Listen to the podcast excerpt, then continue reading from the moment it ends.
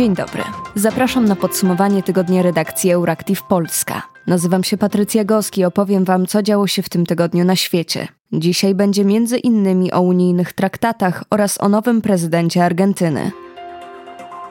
Europosłowie opowiedzieli się za propozycją szerokich zmian w unijnych traktatach. Teraz do wniosku parlamentu odniosą się państwa członkowskie. W raporcie europosłowie domagają się zniesienia zasady jednomyślności w głosowaniu w Radzie Unii Europejskiej w ostatnich dziedzinach, w których ta jeszcze obowiązuje, czyli w polityce zagranicznej, bezpieczeństwa oraz obrony. Kolejną kluczową zmianą jest wydłużenie listy kompetencji dzielonych między państwa członkowskie a Unię. Mają do niej dołączyć kwestie dotyczące bezpieczeństwa, obronności, zdrowia publicznego oraz leśnictwa. Wyłączną kompetencję Unia miałaby zaś zyskać w sprawach związanych ze środowiskiem i bioróżnorodnością oraz w negocjacjach dotyczących globalnego ocieplenia. Przyjęte poprawki zaostrzają przepisy związane z praworządnością. Chodzi między innymi o taką zmianę artykułu 7 Traktatu o Unii Europejskiej, by stwierdzenie naruszenia prawa Unii niemal automatycznie wiązało się z konsekwencjami finansowymi. Raport zakłada również znaczne wzmocnienie roli Parlamentu Europejskiego poprzez przyznanie mu inicjatywy ustawodawczej oraz prawa do nominowania szefa Komisji Europejskiej, która zgodnie z propozycją miałaby zmienić nazwę na Europejską Egzekutywę.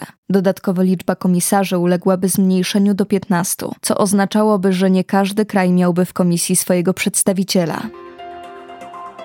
Parlament Europejski przyjął stanowisko w sprawie rozporządzenia o opakowaniach i odpadach opakowaniowych w Unii Europejskiej. Według europosłów ma to rozwiązać problem rosnącej ilości odpadów. 426 europosłów zagłosowało za sprawozdaniem. 125 było przeciw, 74 wstrzymało się od głosu.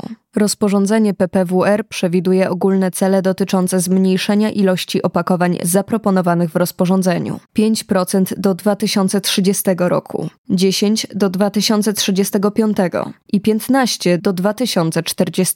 Parlament chce ponadto wyznaczyć konkretne cele redukcji opakowań z tworzyw sztucznych. 10% do 2030, 15 do 2035 i 20 do 2040. Europosłowie chcą także zakazać sprzedaży bardzo lekkich plastikowych toreb na zakupy, chyba że jest to wymagane ze względów higienicznych lub jako podstawowe opakowanie żywności luzem. Parlament proponuje również ograniczenie stosowania niektórych formatów opakowań jednorazowych, takich jak miniaturowe opakowania hotelowe na produkty toaletowe i folia termokurczliwa na walizki na lotniskach. Europosłowie wzywają także do wprowadzenia zakazu stosowania tzw. Tak trwałych chemikaliów oraz bisfenolu A w opakowaniach mających kontakt z żywnością. Chcą także, aby w hotelach, restauracjach i kawiarniach konsumenci mieli możliwość przeniesienia własnego pojemnika na jedzenie lub napoje.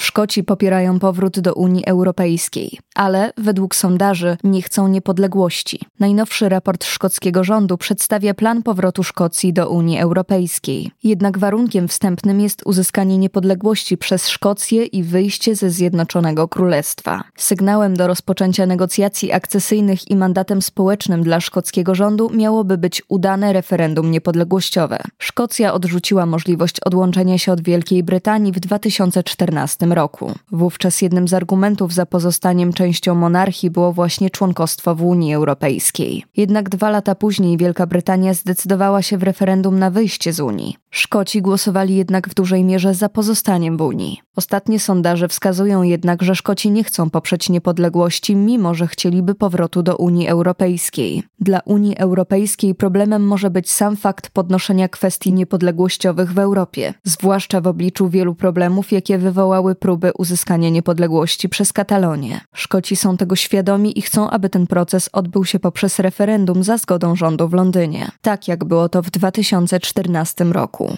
Jednak ani rządząca partia konserwatywna, ani opozycyjna partia pracy nie chcą, aby odbyło się drugie referendum.